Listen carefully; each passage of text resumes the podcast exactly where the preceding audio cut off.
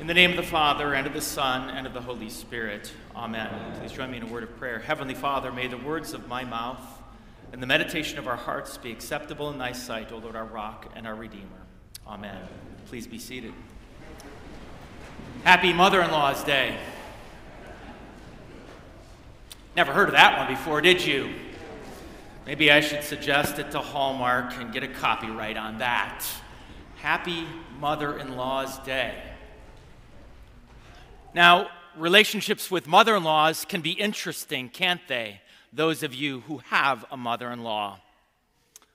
Well, I would like to speak highly of my mother in law, who is now sainted and in heaven, Audrey.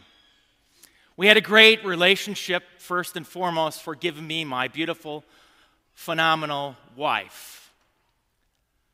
Secondly, when I was going through the seminary, college and the seminary, she would call me and encourage me out of the blue. She liked to talk. She would be one that would always sit and listen to my sermons. I'll never forget sitting in their living room in Fredonia, Wisconsin, and my mother in law would be patient with my first sermons and listen to me. Never really critiquing, but always just being encouraging. Isn't that great? To have a mother in law like Audrey Yago.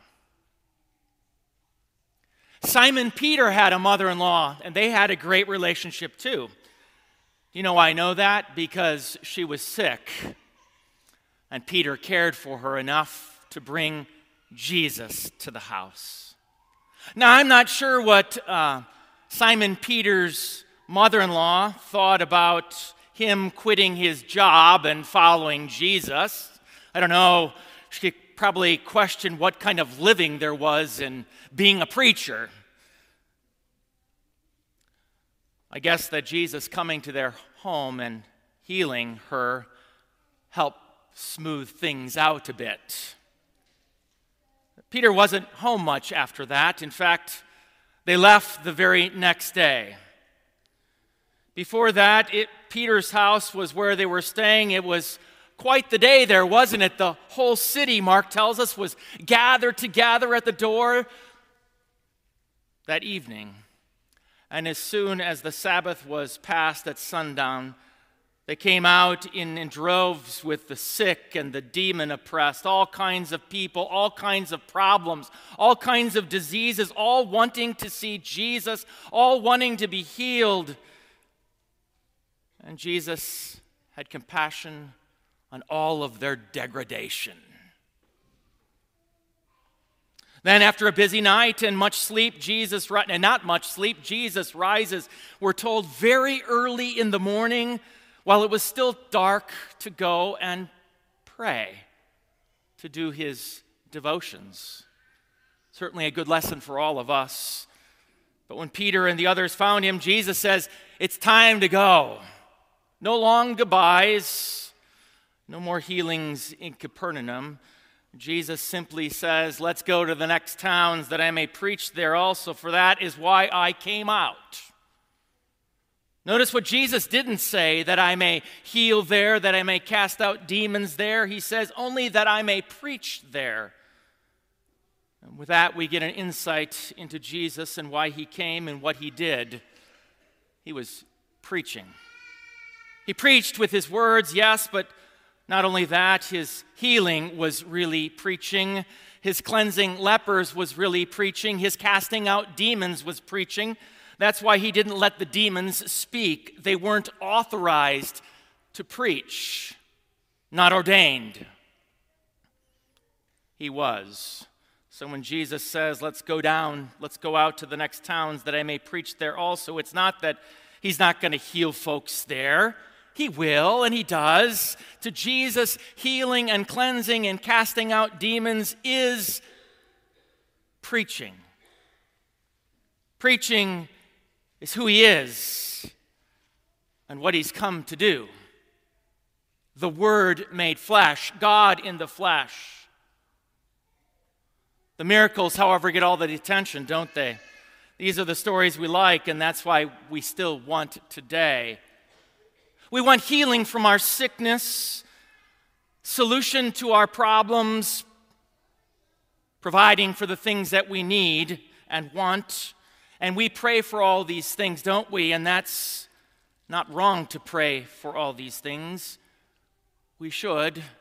Jesus wants us to. They're all good prayers.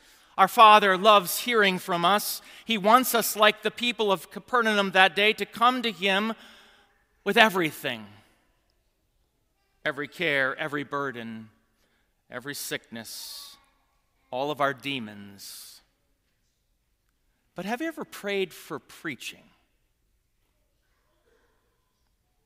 There's a great prayer in the front of our hymnal. You can take a peek. It's on the very first page. It is for the blessing of the word. It is a very powerful prayer. Lord God, bless your word wherever it is proclaimed. Make it a word of power and peace to convert those not yet your own and to confirm those who've come to the saving faith.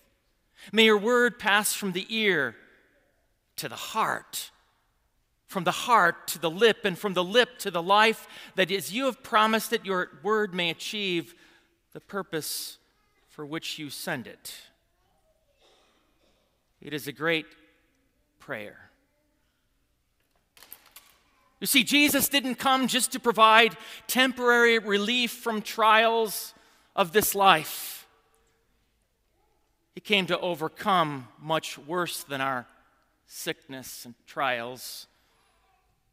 He came to overcome sin for us, and by overcoming sin, also overcoming death and the grave, so we could have a life that is eternal as it was meant to be.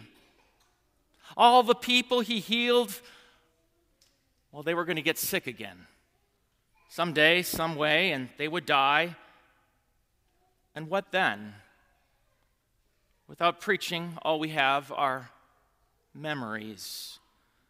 Without preaching, all we can do is try to celebrate a life now ended while crying and grieving a loss that we cannot undo. But with preaching, we have hope that our loss can be undone, of life not ended, of forgiveness for our regrets, and of memories still to come because preaching, true preaching, Christian preaching, Jesus preaching gives us all that. That's why Jesus preaches that all may know that God is here to save us, to save we who cannot save ourselves. Which brings me back to my mother in law, Audrey, who got sick and on her deathbed, what I did was I preached through the hymns and prayers and liturgy of the church. Why? Because she couldn't save herself and I couldn't save her either, but Jesus came to save her.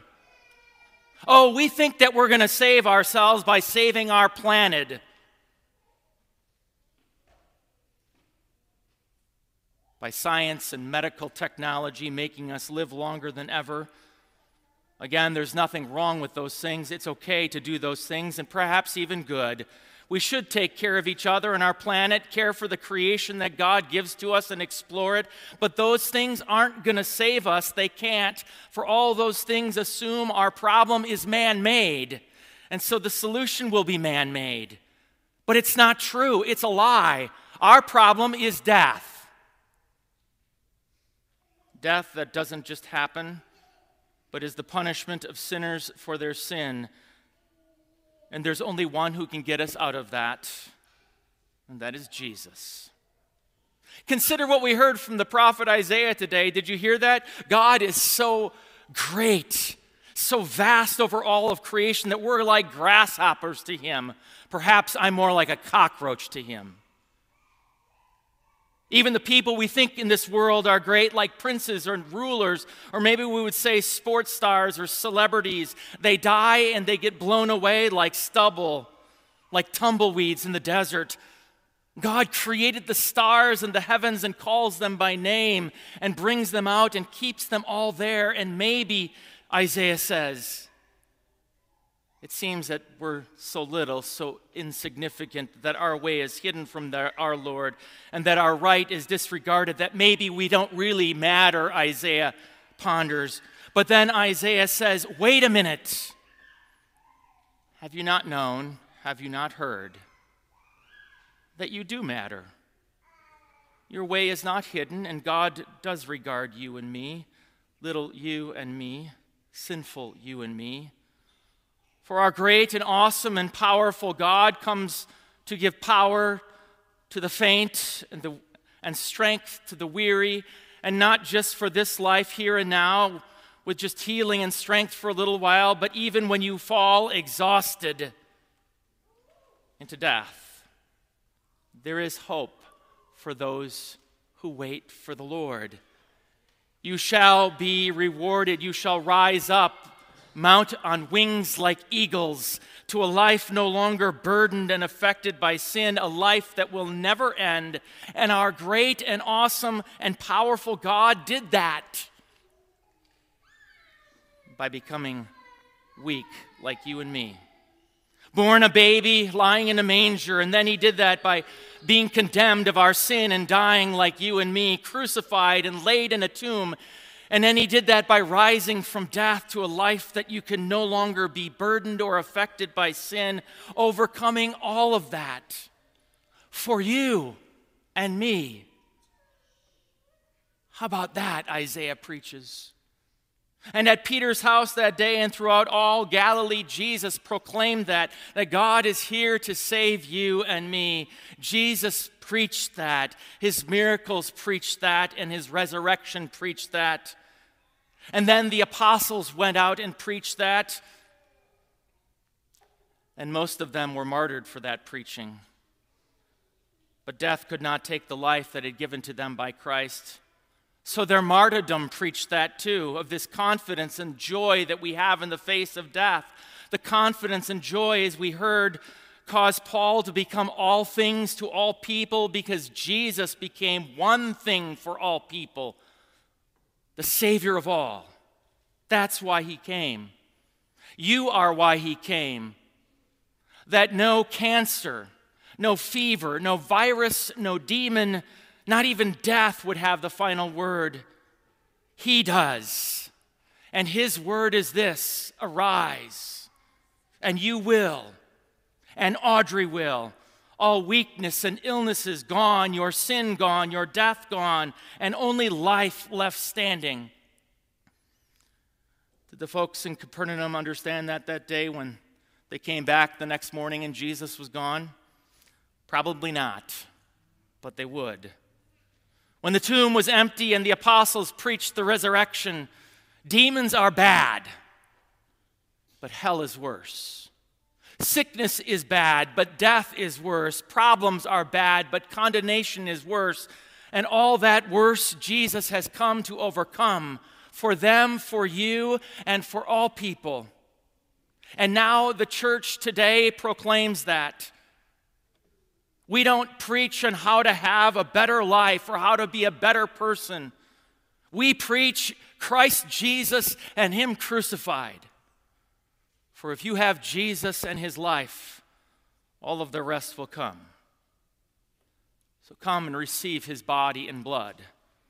The demons don't want anything to do with this. It is the strength that you and I need, the forgiveness of our sin that we need, and the ancients called it the medicine of immortality. Then go into your town, your homes, your communities, wherever you are sent, and live in this confidence and joy. By the way, if you're able, pick up the phone, text your mother in law, and tell her how much Jesus loves her too. And while you're at it, tell your family and your friends and your neighbors to come and see and hear the hope that we have in Jesus, the hope that they can have too. Have a happy mother in law's day. In the name of the Father, and of the Son, and of the Holy Spirit. Amen. Now may the peace of God, which surpasses all understanding, guard your hearts and minds through faith to Christ Jesus to life everlasting. Amen.